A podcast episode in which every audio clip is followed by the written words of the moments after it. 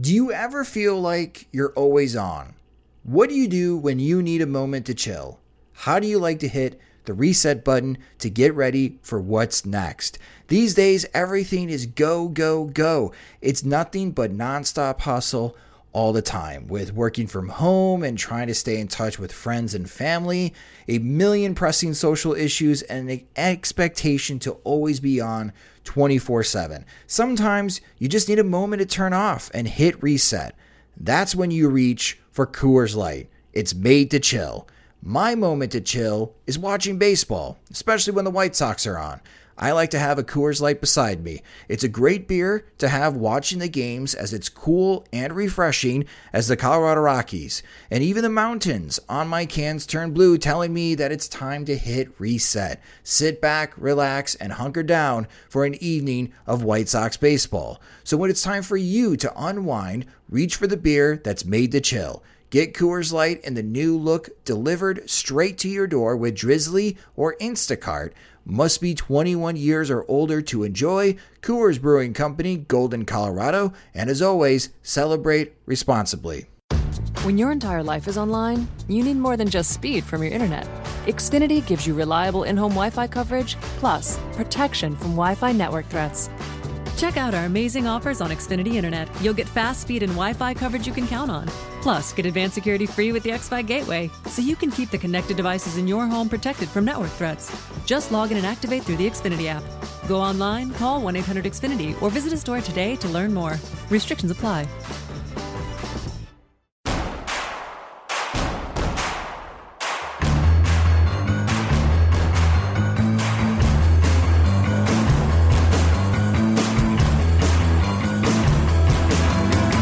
From your favorite source for Chicago White Sox talk, delivering news, interviews, analysis, and more.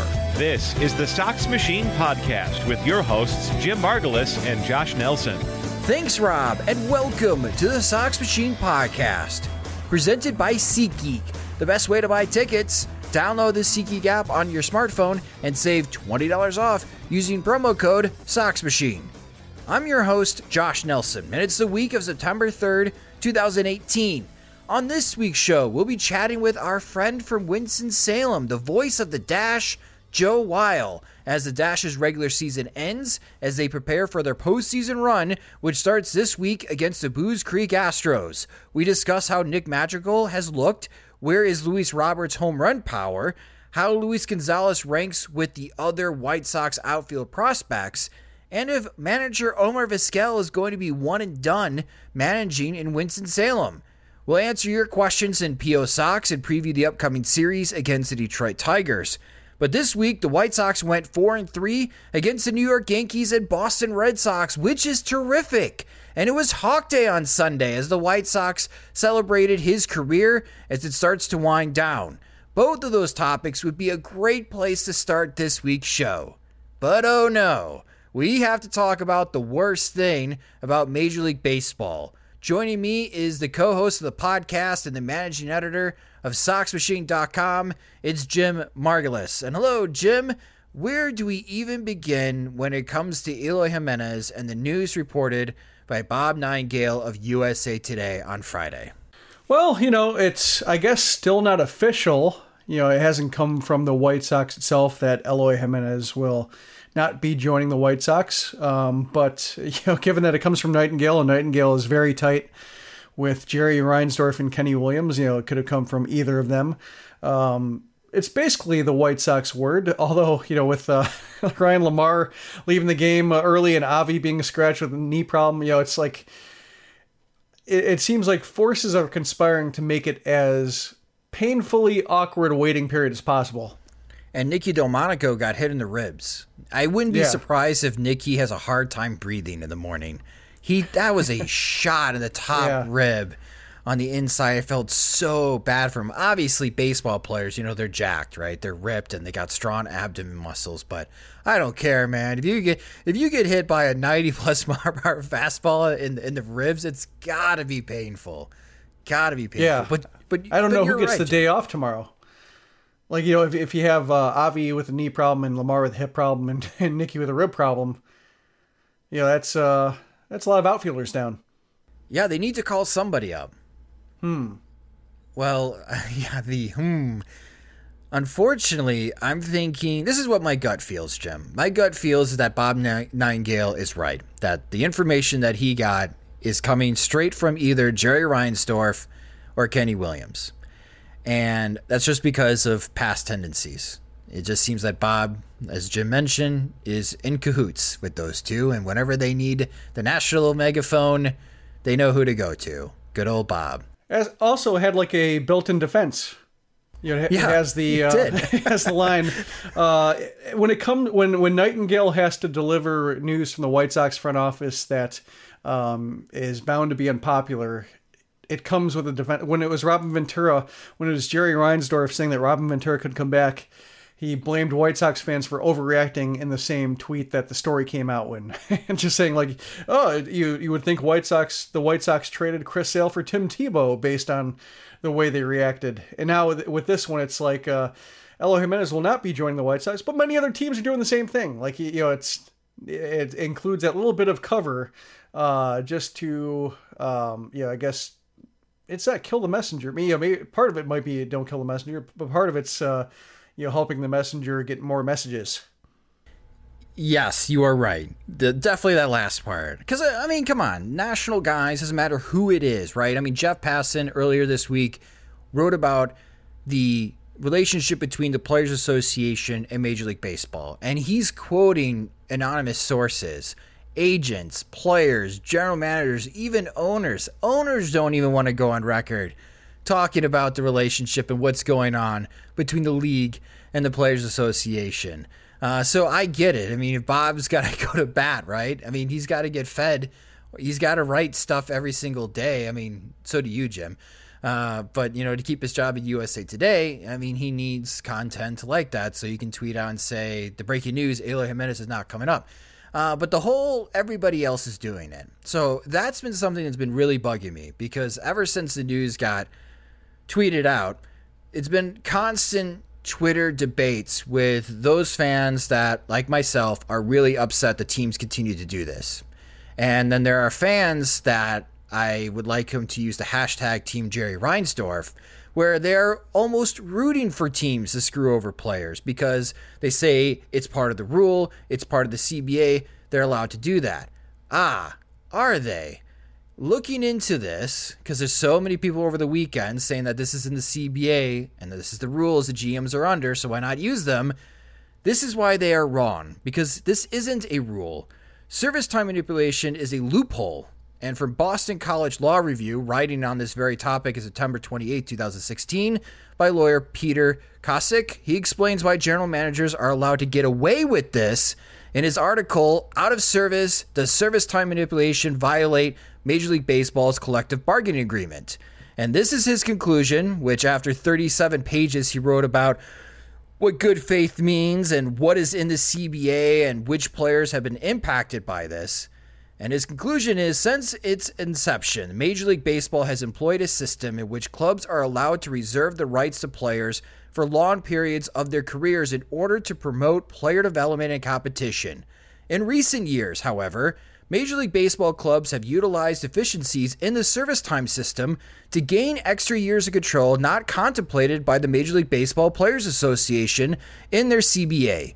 Major League Baseball teams' service time manipulation of players like Gregory Polanco, George Springer, and most recently Kris Bryant have been met with outrage from players, pundits, and fans.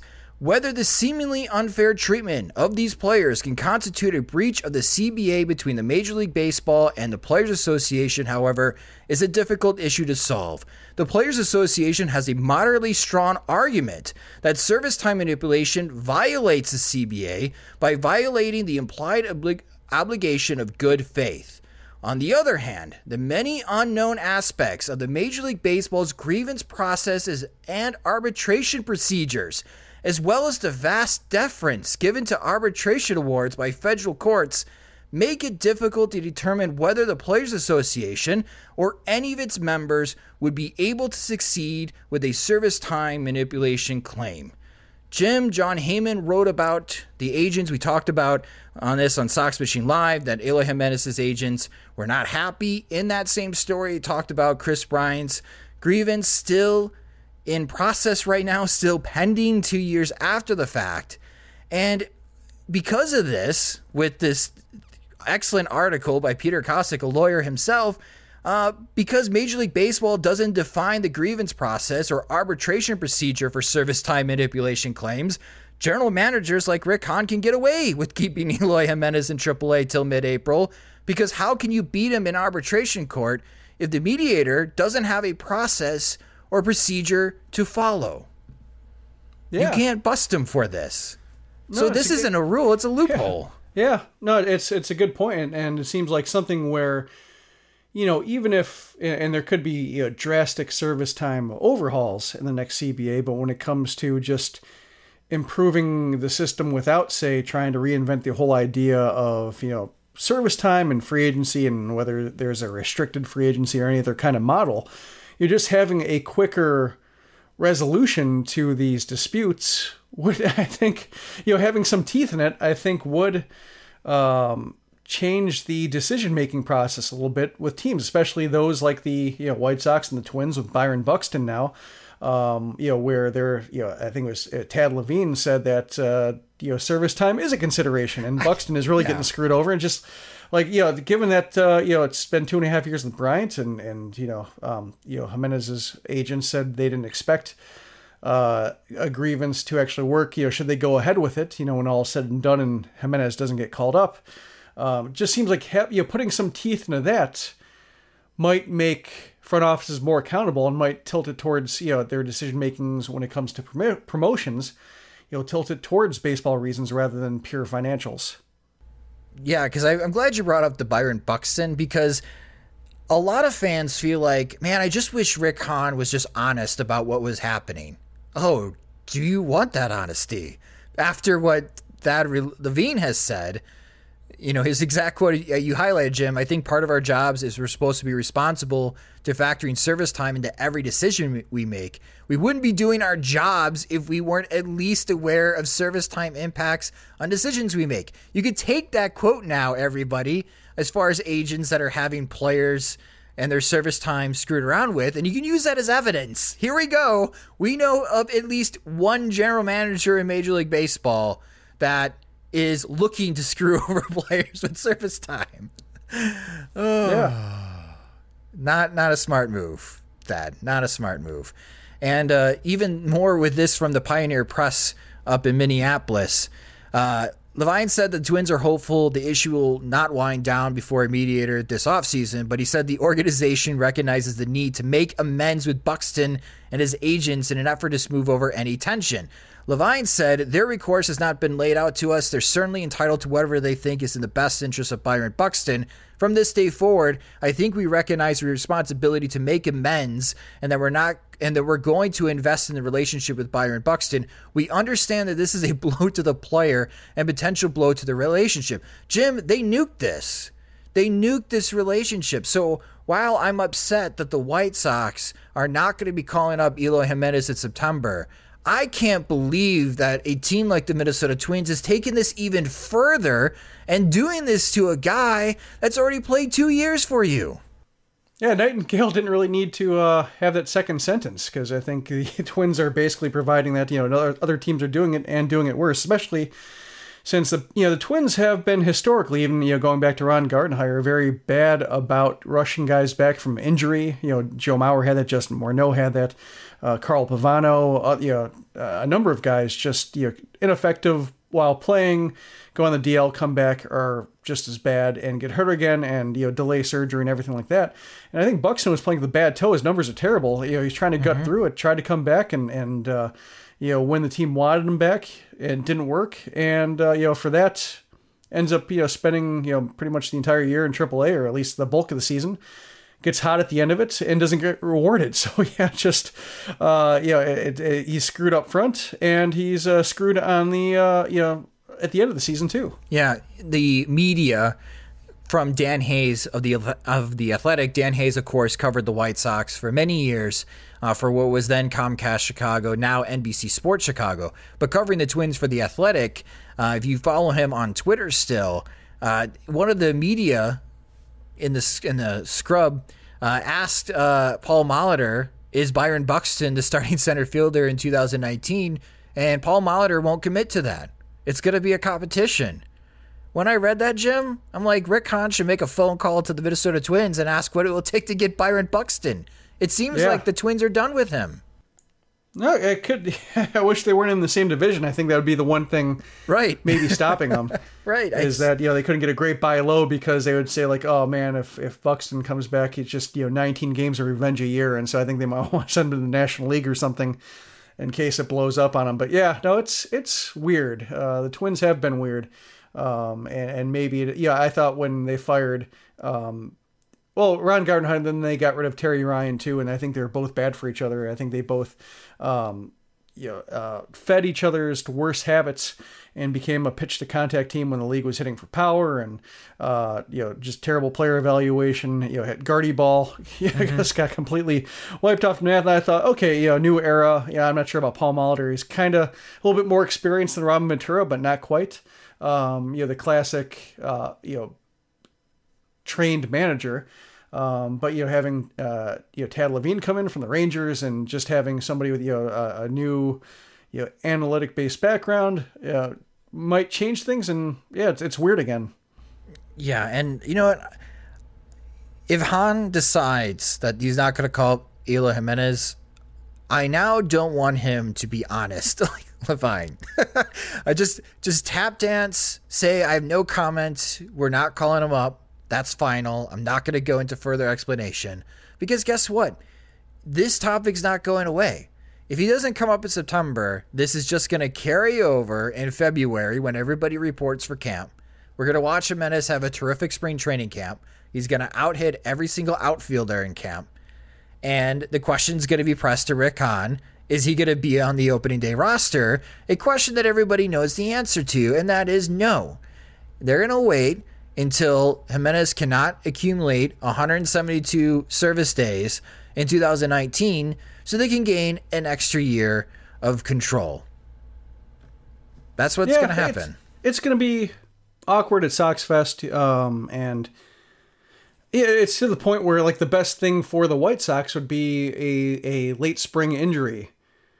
To where you know Jimenez, you know, just a minor thing like whether it's like the patellar tendonitis he had or the strained pectoral muscle, uh, you know, they had this spring, you know, transfer it over, just so you can say, well, you know, um, you know, we're gonna option him down anyway, so he's on the uh, minor league DL and he's gonna need some time rehabbing, getting the game. So you know, by early May he should be ready. I think really it's really the best case scenario to provide cover so where they don't have to talk about it. Because yeah, if he's raking and you know, given the year he had last year, and especially you know if they're they say they don't really do much in the off season, and it's the same kind of characters, you know, Avi and uh, Delmonico and Palka and a bunch of you know people are just kind of holding, um, you know, keeping seats warm, at least one seat warm for uh, Eloy. Then yeah, it's just it's gonna be really just kind of painful and uh, yeah, it is.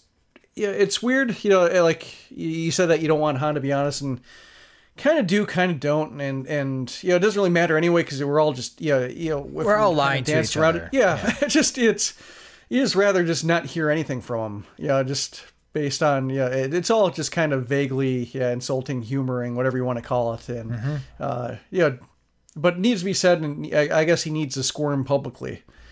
I mean, he's got to turn on the lawyer side of him, and he cannot comment about his play because anything he says about check boxes and what he needs to further develop will be used against him if Eloy Jimenez's uh, agents take him to if they file a grievance against Rick Hahn and the Chicago White Sox. So we may not get much out of Rick Hahn, and we're just going to get agitated and annoyed Rick Hahn because he thinks that when he says that I have nothing else to add, that it'll stop the questions. Oh no, it will not stop the questions, and he will continue to have questions all the way until mid April when you decide now is the time to call up Jimenez. I'm really fascinated by the Cordell Tilson, you know, part, like where if they need to call up an outfielder, say they're just short, they can't really field an outfield. Um, at least not with one with Delmonico in one quarter, uh, you know, a, a hurting Delmonico in one corner and Palka in the other, and you know, Engel in center, and just no backups really that are 100% healthy. You know, do they call up Cordell? You know, do they call up uh, Uh, you know, do they call up Tilson, and, and how do they explain that? yeah, uh, we're gonna. I'm I'm sure we're gonna find out. I'm sure we're gonna find out. Okay, but the big question lingering here, Jim, is this obviously needs to stop. It's the worst part about Major League Baseball because teams are purposely not fielding the best talent on the field.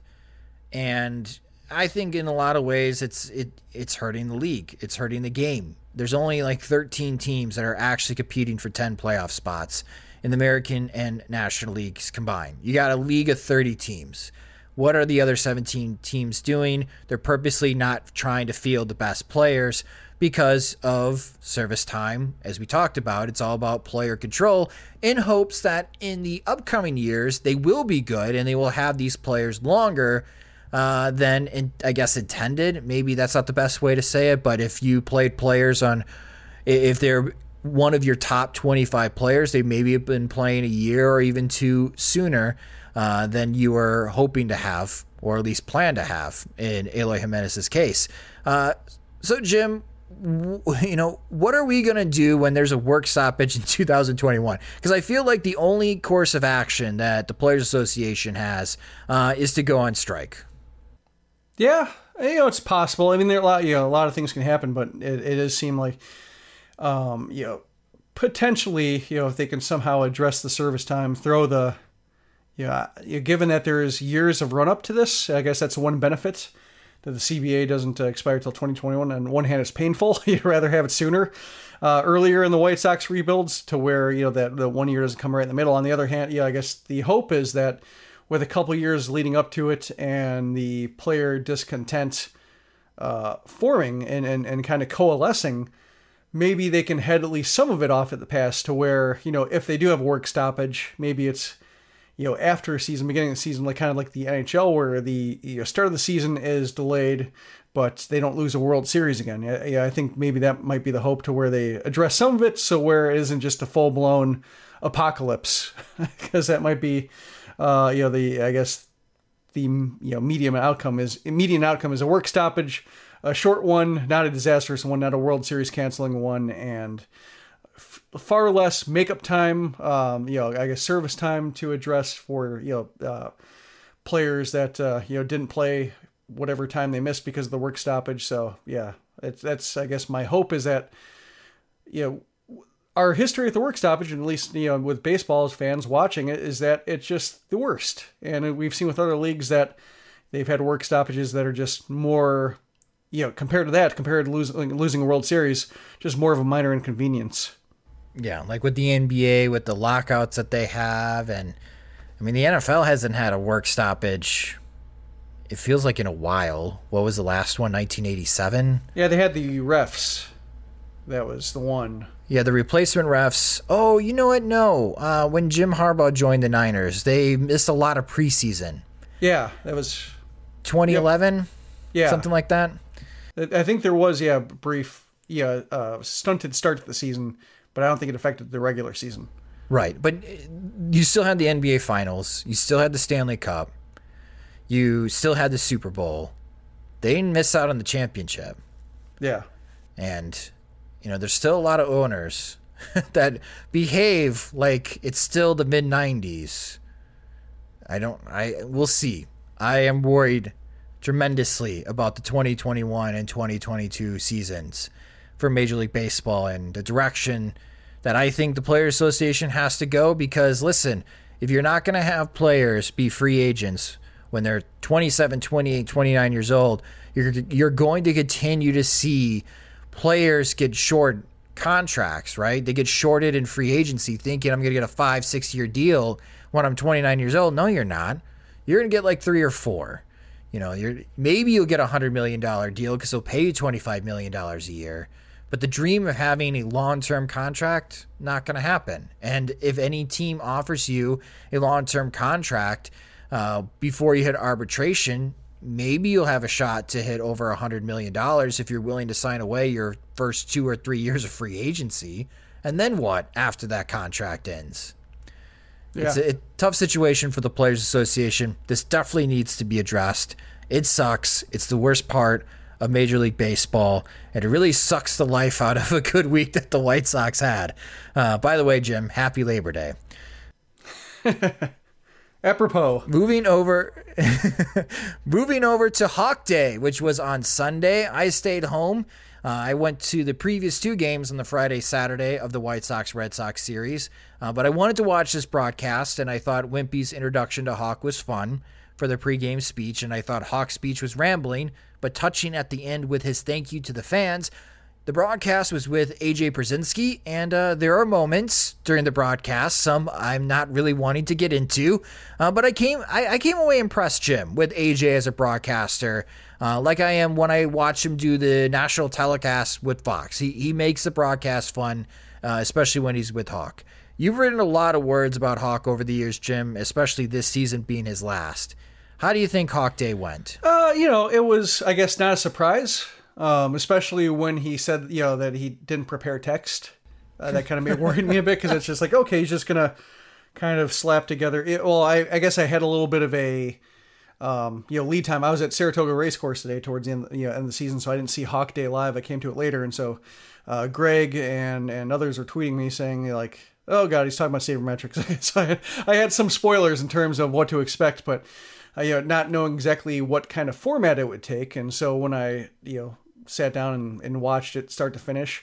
Um, and he said that he didn't prepare text. It's like, okay, I can kind of know how it's going to go. You know, there's going to be a lot of things. He's just going to, guess, put the blocks of his, you know, I guess Lego blocks of his broadcast. You know, um, you know, 1983 Sox, you know, having the you know second half you'll never see again, and you know sabermetrics, and uh, you know, it, you know, just these kind of things. You know, these prefabricated uh, bits of analysis he provides. Just kind of stacks them, put them in, the, except he, you know, just kind of put them in the entire timeline of his broadcasting career.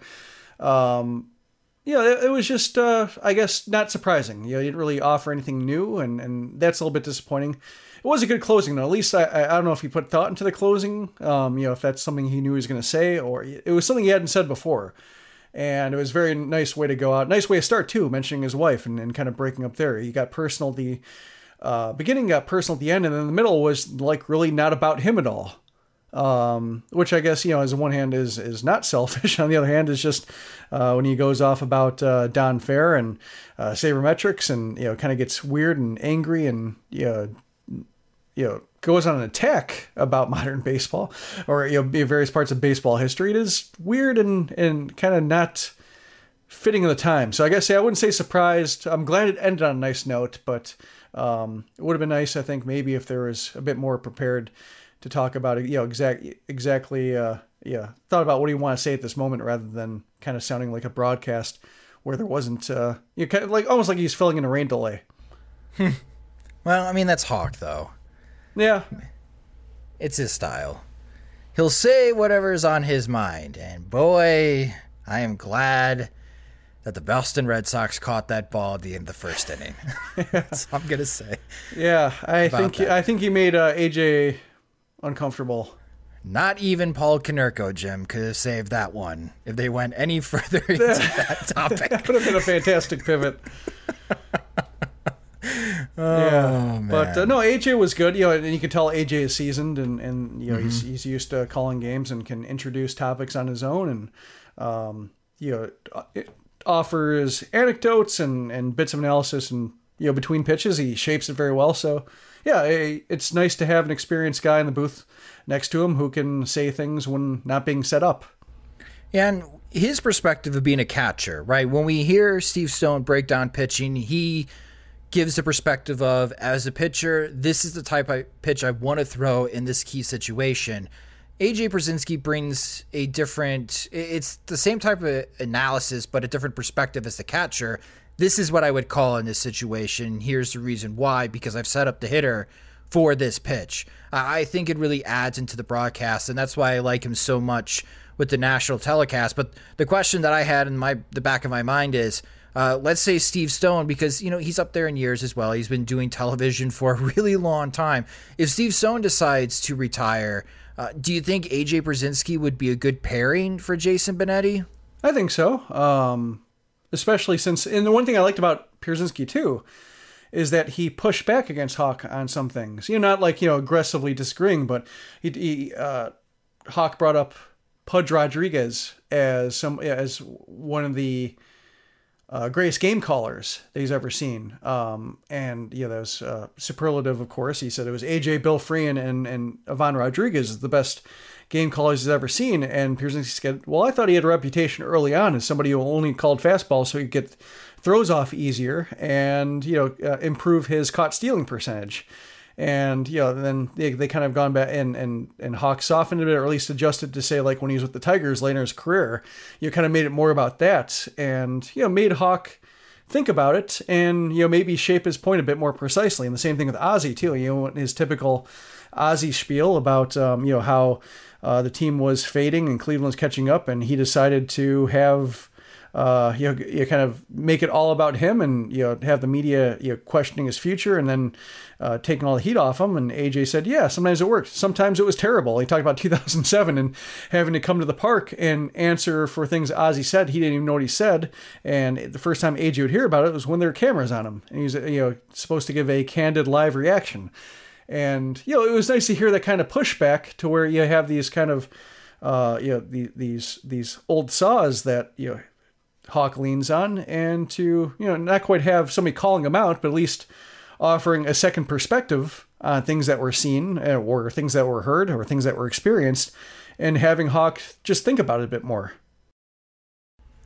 Yeah, I uh, I just hope that well he's worked with so many different broadcasters. I think AJ Pierzynski can make it work. So maybe one day down the road we'll have a Jason Benetti and AJ Pierzynski pairing if both are interested in broadcasting games on TV. But I thought AJ was good. I still like the idea though of having rotating analysts, especially on the road. It'd be great to get Paul Konerko in once in a while if he's interested on spending a three days away from the family uh, to do a road series.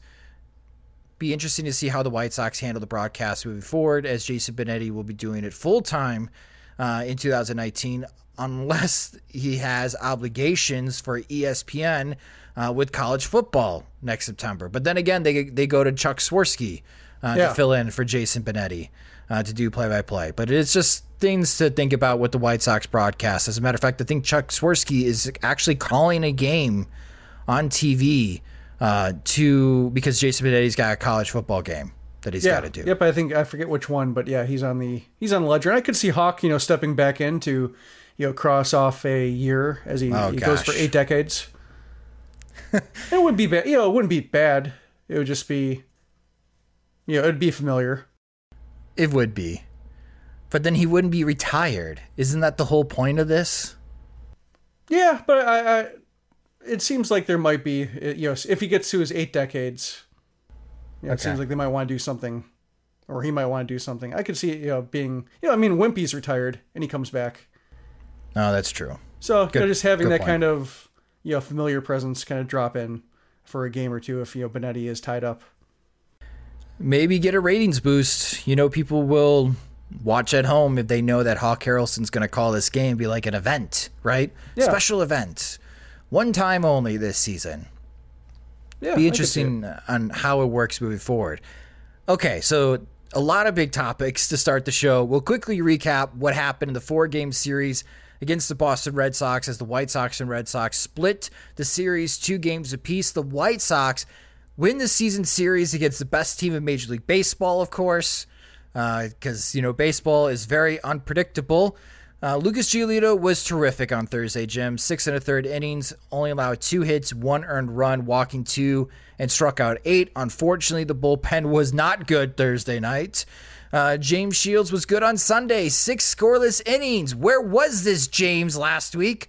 I'm sorry. Uh, only on four hits, two walks, and six strikeouts. A type of performance that I think general managers or contending teams were hoping to see in the Bronx against the Yankees, and maybe he gets moved. But alas, he pitched very well on Sunday against the best offense, even though it was a Sunday lineup for the Red Sox.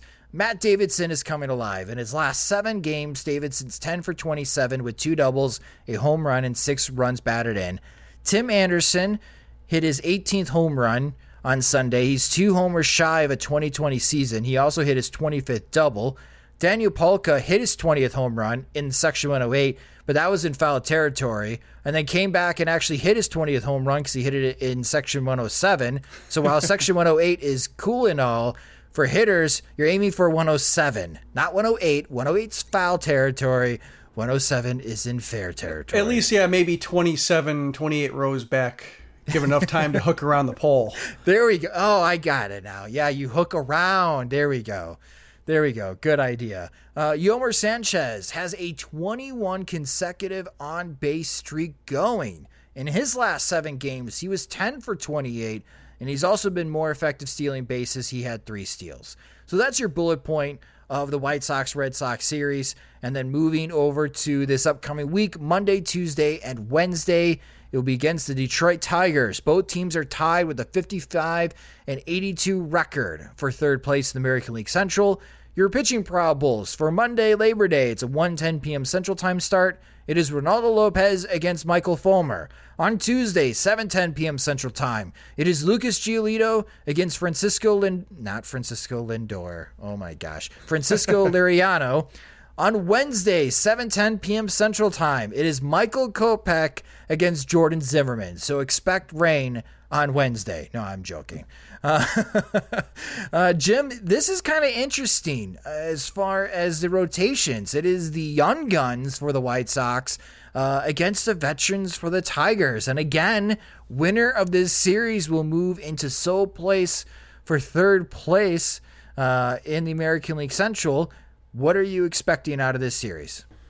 It's it's kind of yeah. You mentioned the veterans versus young players, and I think it is reflective of where each team is in the rebuild. Um, you know, with the White Sox, kind of hopefully, you know, with Giolito, you know, hopefully this is him turning the corner, not just like another late season hot streak, and he kind of gets reset again over the season, has to figure it out again in 2019. You know, Kopech, Lopez pitch better. Like you know, they're having three guys who are hopefully part of the rotation. Hopefully, it's you know two, three, four, potentially um, coming together. And then you have the Tigers are still cycling out their older talent and still, you know, in the process of just amassing a farm system. It's still not all the way there yet. So, yeah, this uh, the, the the rotation, the way they match up, suggests that. And so it would be it would be nice to see Kopech, you know, actually deliver, uh, yeah, you know, not get interrupted and and you know, getting a, a better idea. Because I mean, early on he's he's been good. He's uh, uh you know, even though he battled control problems, he's shown some resilience. He's shown, um, I guess, some some craftiness at least, or at least you know he has does have to go to secondary pitches when his primary pitches aren't working. He's had to battle more, and he's been winning those battles so far, so that's good. Um, and with the bullpen, the other thing you know, to mention, I guess, is you know September call-ups, at least with the pitching staff, with Caleb Frare coming up, Ian Hamilton uh, joined the team uh, after uh, was traded. You know, the, the, there's starting to be some strikeouts down the bullpen. Ryan Burr is also there. Uh, so if Juan Minaya is now just kind of part of the mix, um, perhaps the you know the, the, weird period where you know the uh, yeah they, they blew a couple four nothing leads. You know maybe those kind of games are there are not entirely behind them, but at least there is a better chance of Rick Renteria having more arms to go to rather than you know Dylan Covey and Juan Minaya. I thought Juan Minaya though he pitched well on Sunday. Well, yeah, I just mean like leaning too hard on him, like you know yeah, having okay, to gotcha. go to him time and time again, like yeah, it, you know, getting through him you know against a very talented Yankee team one day and then having to go to him again, hoping to get you know uh, you know a full inning or more. You know, I, I think you just I don't think you just want to lean too hard on him. I'm fine with Minaya as a depth guy. Mm-hmm. You know, mm-hmm. as a sixth, seventh inning guy, you know, I think he's just pitching over his pay grade when he's the closer or uh, high leverage option number one. Right. Just use them on normal usage, right? Every other day or once every three days. You got plenty of arms, Rick Renteria, now. In the bullpen, you can have as many pitching changes as you want in an inning. No, no, you cannot. Uh, do not test it. Do not want to see five pitching changes in an inning, Jim, uh, in the month of September. I'm with you there. Jim and I will reconvene to answer your guys' questions in PO Socks. But coming up next on the Sox Machine podcast, we'll be joined by the voice of the Winston-Salem Dash, Joe Weil. He shares his observations watching Nick Madrigal and Luis Robert. What's wrong with Alec Hansen? And will Omar Vizquel be one and done with the Dash? Next on the Sox Machine podcast. When your entire life is online, you need more than just speed from your internet. Xfinity gives you reliable in home Wi Fi coverage, plus protection from Wi Fi network threats. Go online, call 1 800 Xfinity, or visit a store today to learn more. Restrictions apply. A quick word from our sponsor, SeatGeek. Football is back, and SeatGeek is the smartest, easiest way to get tickets to every game all season long. Whether you're searching for a last minute deal, planning a night out with friends, or need to find the perfect gift, SeatGeek helps you find the best seats at the best prices, fully guaranteed. There's nothing quite like being there in person, and SeatGeek will get you closer to the action for a great value. SeatGeek is designed to make your ticket buying experience easier than ever by searching multiple ticket sites and grading every ticket based on value, SeatGeek helps you immediately identify the best seats that fit your budget. Plus, every purchase is fully guaranteed, so you can shop for tickets on SeatGeek with confidence. And it doesn't end with sports. SeatGeek has plenty of tickets to concerts, comedy, and theater too. I use SeatGeek all of the time. I just went to the White Sox games this past weekend against the Boston Red Sox and found a great deal sitting in section 107 for just $25 to go see the White Sox and Red Sox. And I find it to be the easiest way to shop for tickets, especially for the Chicago White Sox. And for this upcoming series between the White Sox and Tigers, SeatGeek has some great deals. For Monday's game, tickets start at just $6. On Tuesday night's game, it's just $3 to go see the White Sox and Tigers, go see Lucas Giolito pitch. And on Wednesday, Kopech Day, just $6. So if you're looking for great deals on White Sox tickets this week, go to SeatGeek. And if you've never used SeatGeek before, you're in great news because our listeners get to save $20 off their first purchase. All you have to do is download the SeatGeek app onto your smartphone or visit SeatGeek.com and use promo code SoxMachine. That's promo code SoxMachine to save $20 off your first purchase. SeatGeek. Life's an event.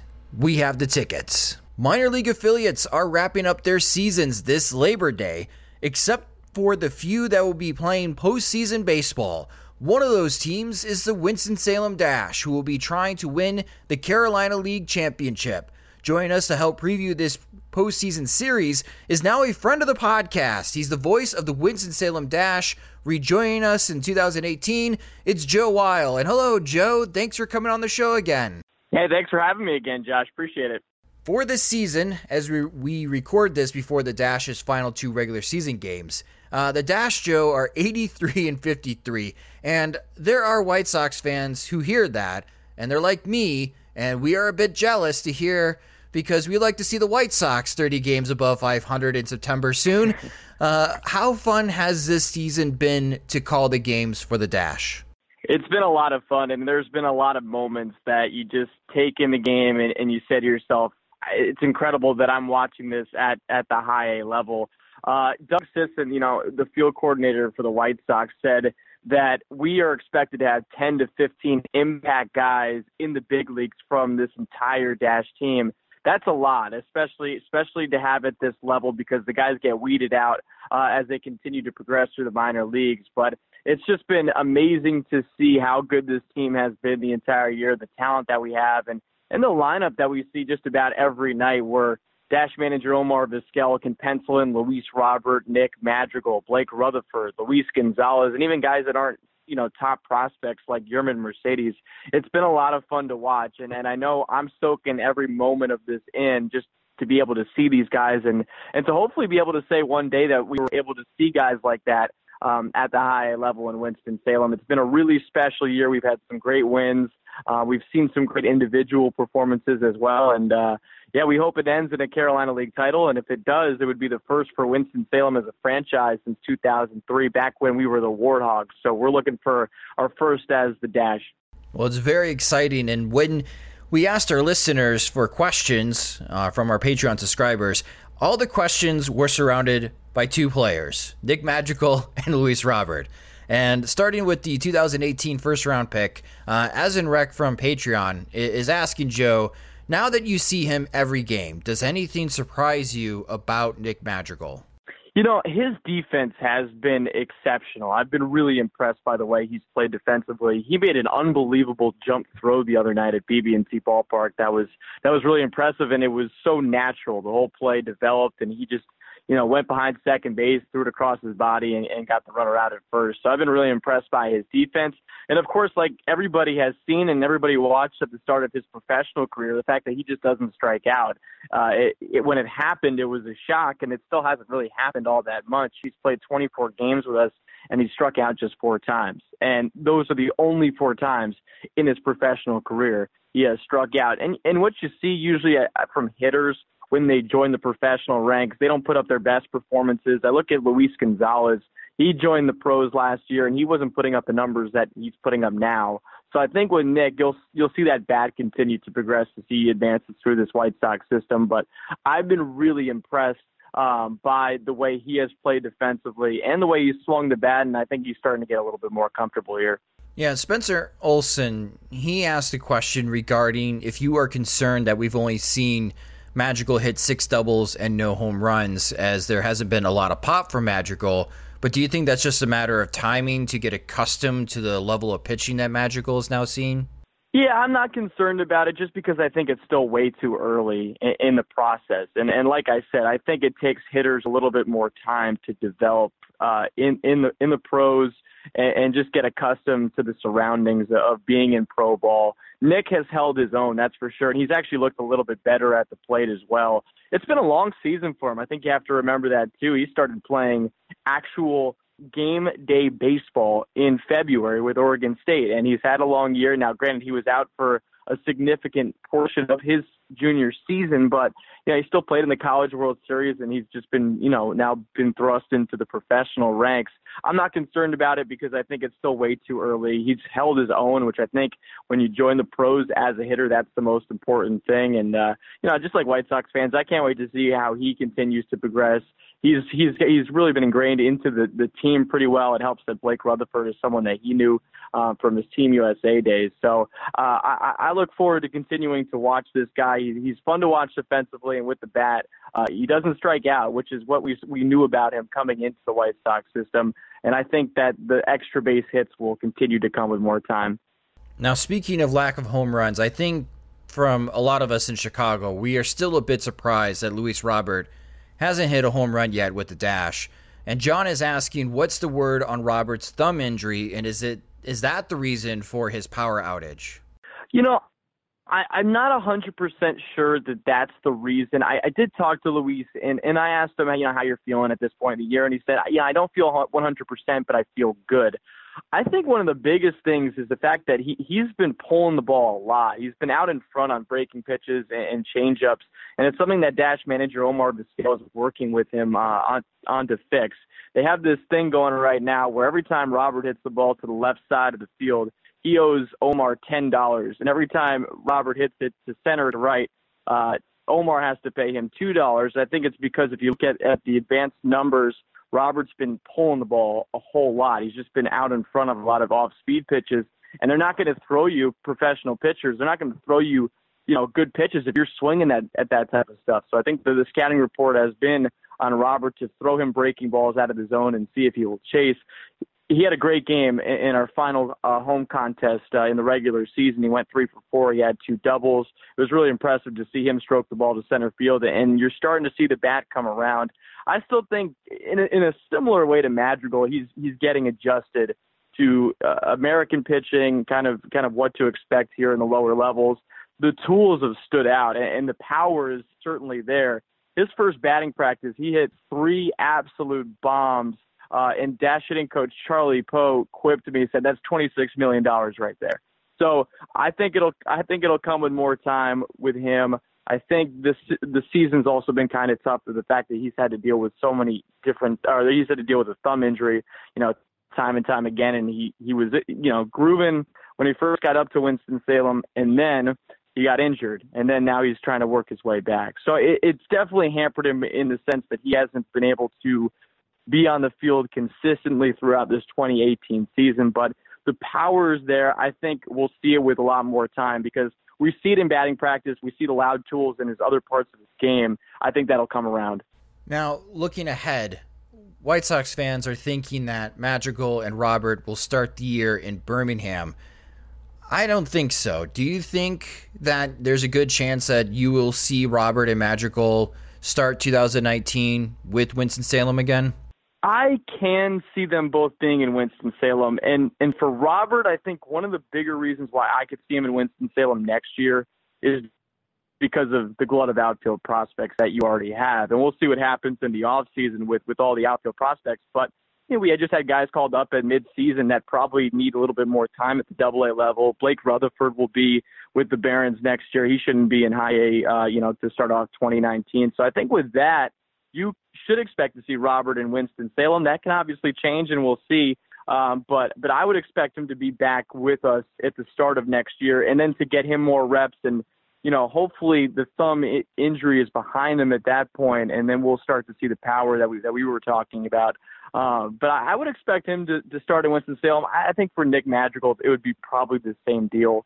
Uh, I, I think the White Sox are are not doing what they used to do, and that was you know rush the the high round prospects, and you saw that more with the pitchers than the hitters. But I think that they have the time right now to be patient with this type of stuff. And with Nick, I think getting him back at the high A level, maybe you start to see the extra base hits to accumulate more, and then you get him ready for Double A Birmingham. That could change. We'll certainly see. But I, I'm in the same I, am in the same thought there with, with you, Josh. I think both these guys end up starting in Winston-Salem next year. Now, we do have to discuss some concerning news, and that's surrounding starting pitcher Alec Hansen. He struggled with his command all season long with Birmingham and now with Winston-Salem. When we're watching him, Joe, we're seeing really high walk totals in his recent starts. Do you know what the plan is for him for the rest of the year? Will he make a start in the playoffs?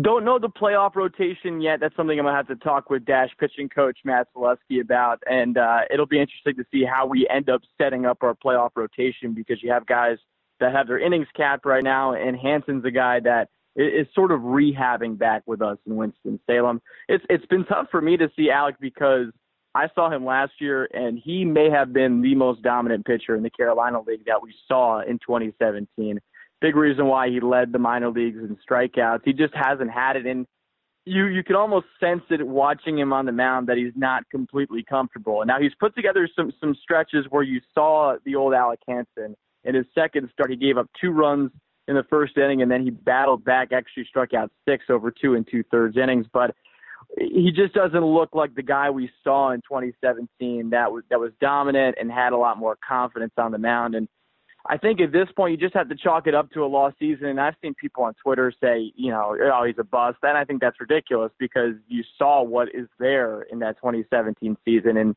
you hope you can fix right. it because he's got those loud tools and he's got he's got the height, which you you know as they as you say you can't teach height, and he's got the blazing fastball. He's got a good breaking ball. He's got a good changeup. It's just about locating, and he's been missing up with a lot of things. We'll see if he ends up pitching in the postseason. I think that's the plan. Um, but uh, but you know things can change, and and and for him, I, I hope he gets an opportunity because he's pitching tonight actually or today against the Down East Wood Ducks. I I hope that he has an outing that he can end the season on in, on a, in a positive note to kind of build forward for uh, the next year. Well, let's chat about what is going well for the Dash, and one of those players is outfielder Luis Gonzalez. Joe, this is a crowded system. We talked about it before when chatting about Luis Robert when it comes to outfielders for the White Sox, and you've seen a lot of them during this season. where where does Gonzalez rank compared to the other outfield prospects? He's right up there, and and I'm I may say he is the most polished hitter we have uh, on our team right now. I'd probably say it's him him and Blake Rutherford, but I, I've been really impressed by watching Luis, and, and what's amazing to me is that there's been zero drop off from Kannapolis to Winston Salem. In fact, if you look at the overall numbers, he's actually gotten better. And what's great about Luis is that he keeps the strikeout rate low. He's got the second lowest strikeout rate on the team, just behind uh, Nick Madrigal. So not only does he not strike out, he puts the ball in play. He's he's a, he's a patient hitter too. He's got a good on base percentage, but he can drive the ball. He's got a good sound off his bat whenever he connects with the baseball and he picks up a lot of doubles. What's amazing is that he started out on our team in the second half of the year, so he wasn't in Winston Salem in the first half, and right now he's five behind Gavin Sheets in doubles. Gavin's got 27, Luis has 22, and that just goes to show how impressive he's been uh, with us so far. The power's been there. Really, really good pick by the White Sox in the third round last year that they got him out of New Mexico, which obviously isn't a baseball powerhouse, but the White Sox saw something in this young man, and and, and boy, has he been a lot of lot of fun to watch. Is it just the power that impresses you, or are there other aspects of his game that really jump off the page? Well, he has good speed, and also defensively, he's impressive. He doesn't he doesn't get tricked on on on reads, you know, on fly balls. I've been impressed by the way he's been able to handle different positions too. We see him mostly out in either center field or left field, so you have that positional versatility out there in the outfield. But along with the power, he's got some good speed. Uh, and the plate discipline, I, I think, is just really impressive uh, on the whole from him. And you know, with college bats, the the, the the, the go-to phrase is that they're more polished. And with with Luis, he's a really polished hitter. I think it says a lot that Chris Getz, you know, the director of player development, said that he probably should have started in Winston Salem, but he did not because of all the prospects we had in the first half. He's shown that he clearly belongs, and he's a guy I think probably more so than Robert that should be at the Double A level next year. If you're going to say somebody outside of Blake Rutherford amongst the outfield prospects for the White Sox should be uh, in Double A to start off next season. He's been that good. I agree with you on Gonzalez. I am expecting to see him start in Birmingham. And speaking of Blake Rutherford, we got a chance to have him on our show earlier, so we got a chance to know him a little bit better. Uh, he's still young. This is a full season in the Carolina League. How do you think he's held up after 115 games? Uh, I think Blake's done a really great job this year, and, and he's he's honestly one of my favorite storylines from this this 2018 season, and and another reason why it's been so fun to watch this team. You know, I think Blake had a he had a, a tough time adjusting after getting traded over from the Yankees to the White Sox, and I think there's a couple of reasons for that. Uh, one of which is that he got traded over from his favorite team, his childhood team, and he got into to an organization he didn't know anybody in. And I think also it was his first full professional year. And and if you talk to him, you have an honest conversation about last year. You, you just felt like he was trying a little bit too hard last year.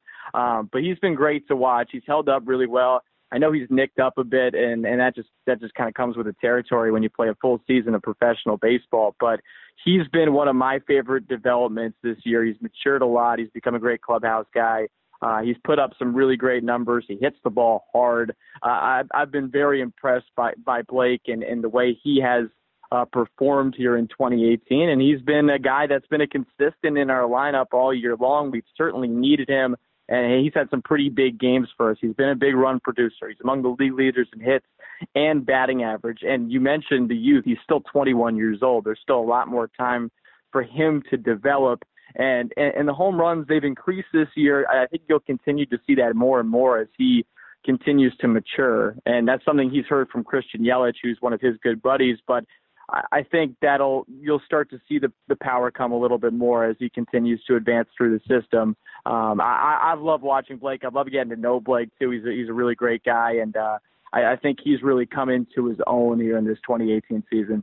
All right, let's preview this postseason series against the Buies Creek Astros. It's a best of five, first round, and this is starting to become a rival between Buies Creek and the Winston-Salem Dash. Some great games over the last two years. The first two games are at Buies Creek, even though Winston-Salem won both halves, so it's a bit weird, Joe, uh, to be on the road for games one and two, but be the I know. home team it's in like, games come three, on, four, and Josh, five. right? Yeah, exactly. I was gonna say it's it's just like come on, we we, we win the first half, we, we we've been the better team overall. But yeah, no, so that's how it's set up. Games one and two, and uh, we get three, four, five.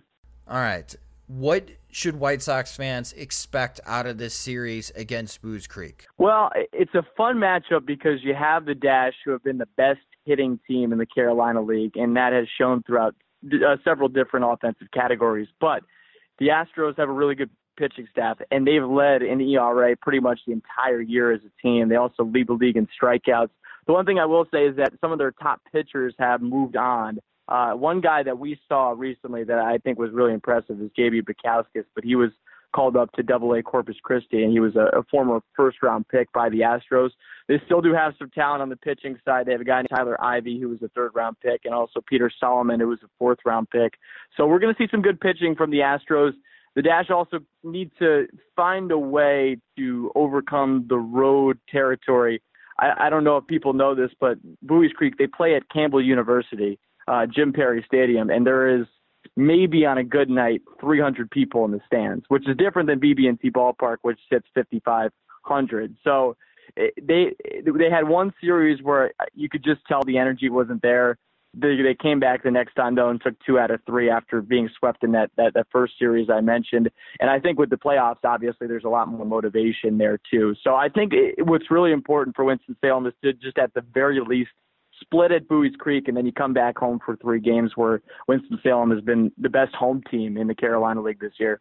Now, if the Dash beat the Astros, or should I say when they beat the Astros, they could face either the Potomac Nationals or the Lynchburg Hillcats. Uh, I'm safe to assume that for our listeners, the Potomac Nationals are the Nationals affiliate.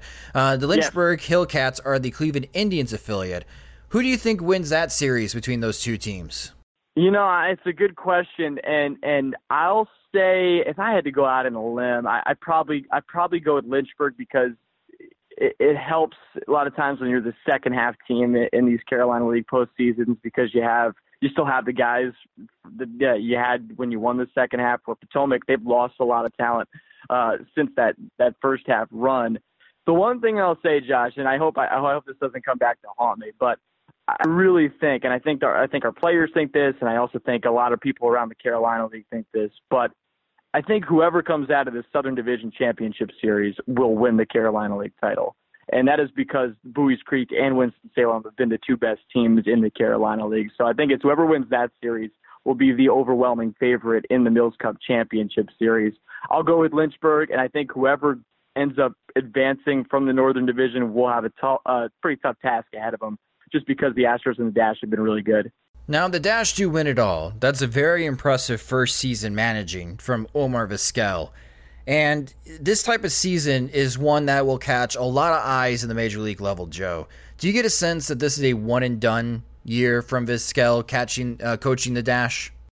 Well, I, I think it's probably a one and done year with the Dash. I, I hope for his sake that the next year of you know in 2019 he ends up getting a big league job. I I, I could possibly see a, a different scenario where he goes somewhere else, maybe within the White Sox system, or he takes you know maybe a, a job on coaching staff. But uh, I hope that this is it for him in the minor leagues. I hope the next step is, is the major leagues. Um, yeah, I think he's been really good with this group. He does a good job keeping everybody loose, like we've talked about before. Um, I, I think though with the dash, this is probably it, and we're savoring every moment we can have for them because he's been a he's been a lot of fun to work with. I mean, we can and we'll obviously see what happens in the off season and, and what the White Sox and, and he decides as well. Maybe if something doesn't open up and he really likes being in Winston Salem, he'll come back. But I I would put my money on this being a one and done year in Winston Salem, and uh, what a year it's been though. Are you keeping the lineup cards because they're so beautiful? I mean, he does such a great job with them. yeah, I, we're keeping the lineup cards, and and um, I, I have kept a, moment, a memento that that Omar gave to me in April. We were on a trip uh, at Down East, and and you know before I really knew about his drawing abilities, because I knew he painted. Um, we went out to lunch one day, and and he was telling me about his drawings, and he said, you know, I, I should show, I want to show them to you, and then he took a picture of my face he actually created a picture of me, which I have uh, in my apartment right now, and and I will keep a keep forever. It's not hundred percent accurate, I would say, but it's uh, the the fact that uh, the possible future Hall of Famer drew that is pretty neat. Uh, the, the the line of cards have been unbelievable. I hope we continue to see that in the postseason, but that's just kind of another part of this Omar experience that that we get to enjoy uh, in Winston Salem. It's been a lot of fun. You can listen and watch Joe call the postseason games on MILB.com and on the MILB First Pitch app for your smartphone. Game one of the playoffs starts at 5 p.m. Central Time on Wednesday, September 5th. So before Michael Kopech gets on the mound against the Detroit Tigers, definitely watch to see on how the Dash are performing in Game One. For more details, visit ws-dash.com and follow Joe on Twitter. He's at Joe underscore Weil. Joe, as always, thanks for coming on the show. Best of luck during the broadcast, and we're all rooting for the Dash to bring home the Carolina League Championship. Josh, thank you so much for having me. You've stuffed our mailbox all week with questions from your tweets and Facebook posts. Now, to cure your curiosity on the White Sox, here is P.O. Sox. Thanks, Rob. And yes, this is our favorite part of the show, where you, the fans and listeners, get to ask the questions. It's P.O. Sox, where you submitted your questions to us via Twitter, tweeting them to at Sox Machine posting your questions on our Facebook page at facebook.com slash soxmachine and helping support the show and the website by signing up to become a friend of the podcast at patreon.com slash soxmachine. And I'm rejoined on the show with Jim Margalus to answer your guys' questions this week. And Jim, the first question we have is from Simeon. And Simeon's asking, what are the front office's priorities over the remainder of the regular season? Well, you know, assuming that uh, Eloy Jimenez is not called up, I think their first priority is trying to avoid that topic whenever possible and uh, not getting themselves in trouble. So there's that. But otherwise, you know, aside from that, I think it's just more of a matter of it's not playing out the string because these guys' seasons, the way they end them, are important. But I mean, just trying to figure out what to do with you know how good is you know, assuming you know say if Yolmer Sanchez carries this all the way through if Adam Engel's hot streak does not disappear on him um, you know what to do with these fringe guys, uh, Sanchez, Engel, Delmonico, Palka, Davidson, you know, all these guys who are, you know, compelling for one reason or another, but not ha- have had massive outages over the course of their season and, you know, ultimately have below average numbers and don't have a lot of, you know, er, know I guess massive holes in their game, I should say, because, you know, Sanchez has different ways to contribute, but, you know, he's just maybe not an everyday third baseman. Um, you know, Palka has power, but the bat control isn't necessarily there. Davidson, you know, has these you know long slumps. Delmonico is, uh, you know, whether he has got power. You know, they just all these questions. You know, I think the front office wants to try to answer as uh, thoroughly as possible before they start going into the off season and think about upgrades. Uh, whether it's you know going for the big ticket guys or uh, trying to acquire change of scenery guys to maybe you know add to the competition there. And then I think it's the bullpen, just you know, I guess filling that out, and you know whether it's um, you know whether they add guys like Jose Ruiz or Carson Fulmer along with Frare and Hamilton, you know, just making sure that these guys, uh, you know, get opportunities and and evaluating them, seeing whether they're part of the seven to eight man mix to open 2019. Whether you know they need to add from the outside there, but otherwise, it's you know the White Sox are in a good position where um, it's not you know, it's September baseball. They're not contending, so it is you know meaningless in the classic term. But you know, all these guys. You know, we talked about it last week. All these uh, efforts are not uh, um, you know a waste because they all matter to the individual, and individual efforts add up. Yeah, Daniel Palka spoke with Scott Merkin after the game, and it was a pretty interesting quote from Daniel Palka that despite our record, uh, we are a good team, and we are playing our best right now. So it really lends you know leads uh, lends itself to what you're saying Jim that even though these games are quote unquote meaningless and again in a couple of weeks we're going to have people complaining that the White Sox are wrecking their draft position for 2019 you still have players like Daniel Palka that these games mean something to them yeah I should say Jose Rondon too he's another guy who's on that fringe of maybe interesting but mm-hmm. don't quite know I think he could be effective offensively. Yeah, I think nothing else. He's a good swap for Saladino in the depth department. But yeah, and I think Michael Kopech had a quote along the same lines, just saying, you know, they've been a winning team as long as he's been there.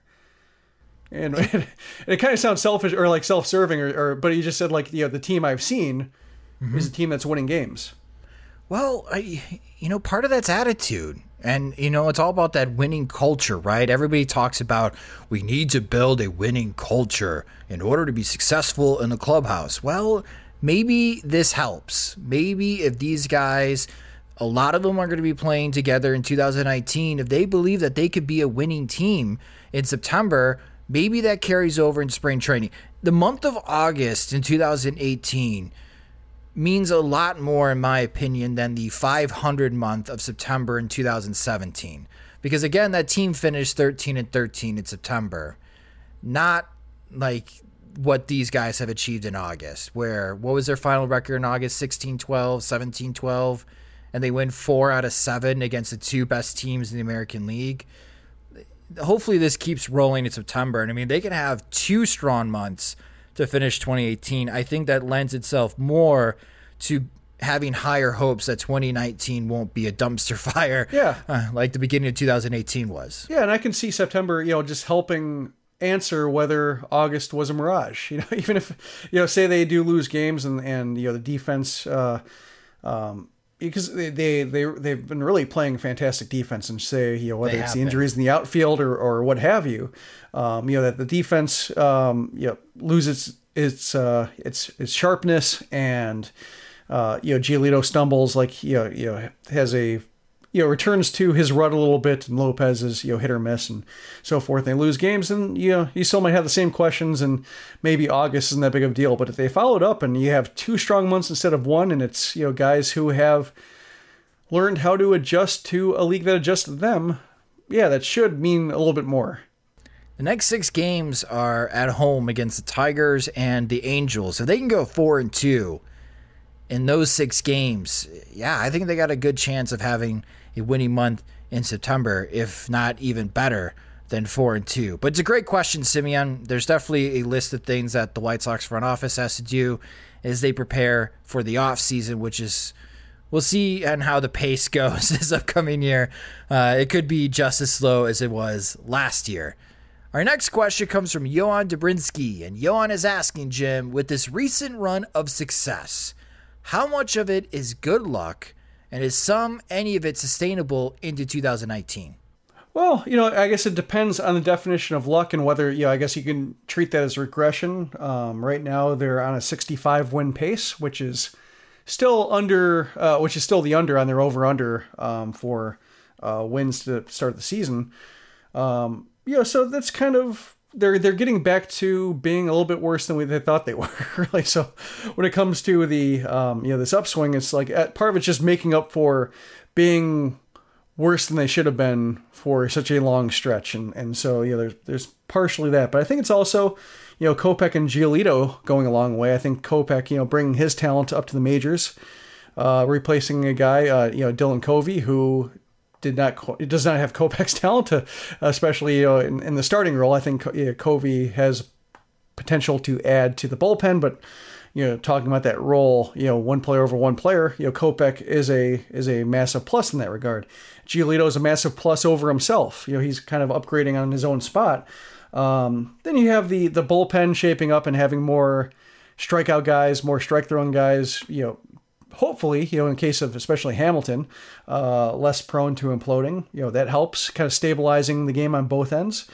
Uh, I guess the one thing I would say, or I guess my the one one reason I can see it fading in September is just the the injuries in offense. You know, losing Abreu, or you know, not sure what kind of shape he'll be in. You know, if and when he gets back uh, from whatever surgery he had. You know, Leury Garcia not being able to, he won't be able to rehab. Um, so you know, I don't know how much to you can even expect from him. You know, should be he be able to get back? Not having Eloy, having these guys getting banged up, especially Avi. Um, you know, there could be some massive gaps in the offense to where, you know, the walks dry up again. Uh, you see some weeks or, or series where they score three runs in three games. And I, I think it would be my biggest concern. Um, but you know, right now, I think there's enough pitching wise and defense wise to at least, they should be in far more games. And at least uh, that part of the run prevention unit is, you know, maybe not even average, but respectable, professional.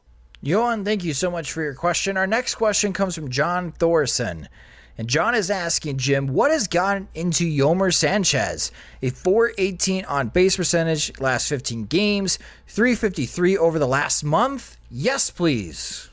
Yeah, no, it's it's been great, and you look at his you know underlying numbers, and it's not by you know it's not by luck. It's not like you know a, a crazy BABIP or anything. The the contact is up, uh, both inside and outside the zone. You know he's he's being a little bit more effective a bad ball hitter. He drew 15 walks in uh, in August, which is out, completely out of nowhere. The strikeouts are still up a bit, but the walks are there. You know he's, he's seeing a bit more and getting more out of deep counts, uh, which is good. And you know, hitting the ball harder, hitting the ball on the ground a bit more. I think, uh, or no, I think its line drives are up, fly balls are you know more or less level or down, ground balls are a bit up, but you know the line drives are there, the, the contact is sound. So, um, you know, the question with that is, you know, is this kind of new or is this a yeah we're talking about regression again.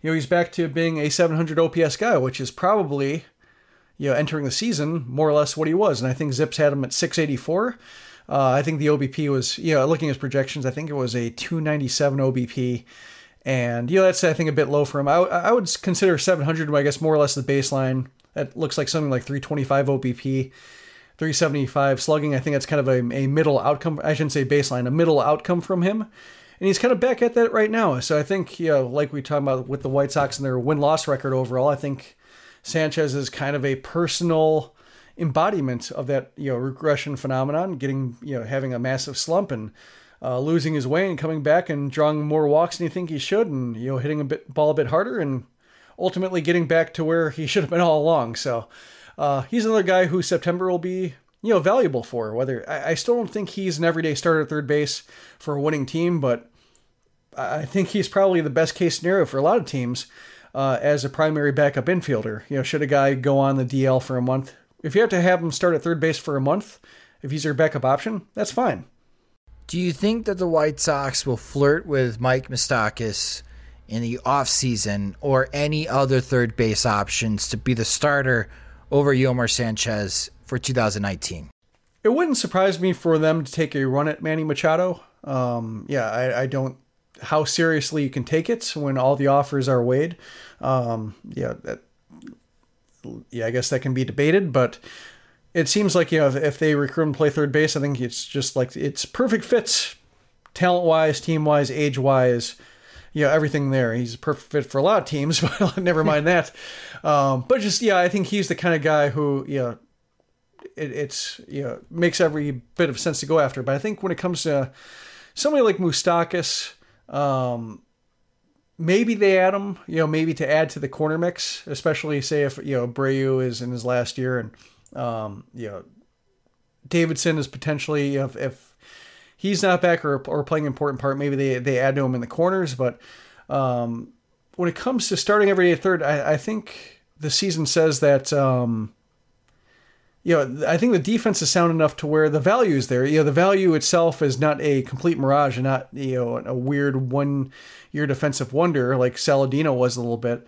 But uh, it, it seems like with Moustakas, another one year deal be defeating for him. It, so it seems like in that particular case, it just seems um, to be unsatisfactory for both teams. Just being kind of a you know, now that Moustakas doing it two years in a row, it feels like a um, you know mercenary, and I can see him being unhappy with that arrangement, and you know being on a new team like the White Sox who don't have major plans for him, just being a little bit unsatisfactory all around. So I can I can maybe see avoiding the rental, but ultimately beefing up the the corner spot, and maybe that means that Yolmer isn't starting. But I think for maybe one year more year, it could be the case if he finishes with a strong September. Thank you guys for your questions this week in PO Sox. Terrific questions as always. If you have a question for a future episode of the Sox Machine podcast. Again, follow us on Twitter. We're at Sox Machine. Like our Facebook page at facebook.com slash Sox Machine and help support the show and the website by becoming a friend of the podcast by signing up at patreon.com slash Sox Machine where our subscribers there get an opportunity to ask questions to all our guests and get an opportunity to ask additional PO Sox questions for every episode. So if you like more content from Jim and I, go to patreon.com slash sox machine to sign up and help support the podcast and the website greatly appreciate the support all season long as we enter into september you guys have been terrific and hopefully you have found this to be worthwhile as far as the extra content i also like to thank our guest this week joe weil of the winston-salem dash Again, Joe will be calling the postseason games. They start this upcoming Wednesday. So if you're looking for some postseason baseball, you can go to MILB.com or download the MILB First Pitch app and watch the stream or listen to the broadcast. And we'll be recapping those games on SoxMachine.com. And hopefully, the Winston-Salem Dash can bring home the Carolina League championship, as again, so many of the White Sox top prospects will be part of that postseason. That will do it for this edition of the Sox Machine podcast. Thank you so much for listening. If you just discovered the show, you can subscribe in a variety of ways. One is through iTunes by going to the iTunes Store, search Sox Machine, Spotify, Google Podcasts, and audioboom.com slash Sox Machine. The Sox Machine podcast is a production of SoxMachine.com, your home for all things Chicago White Sox baseball. Alongside Jim Margalus, I'm Josh Nelson. Thanks for listening.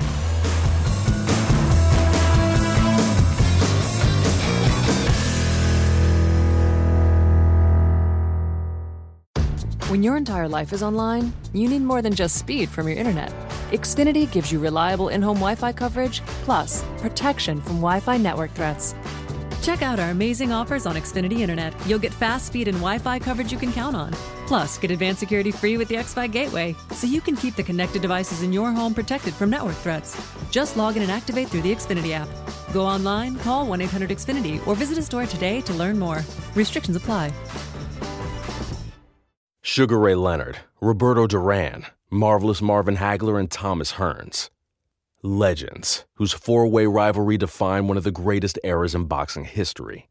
Relive their decade of dominance in the new Showtime sports documentary, The Kings, a four part series premiering Sunday, June 6th, only on Showtime.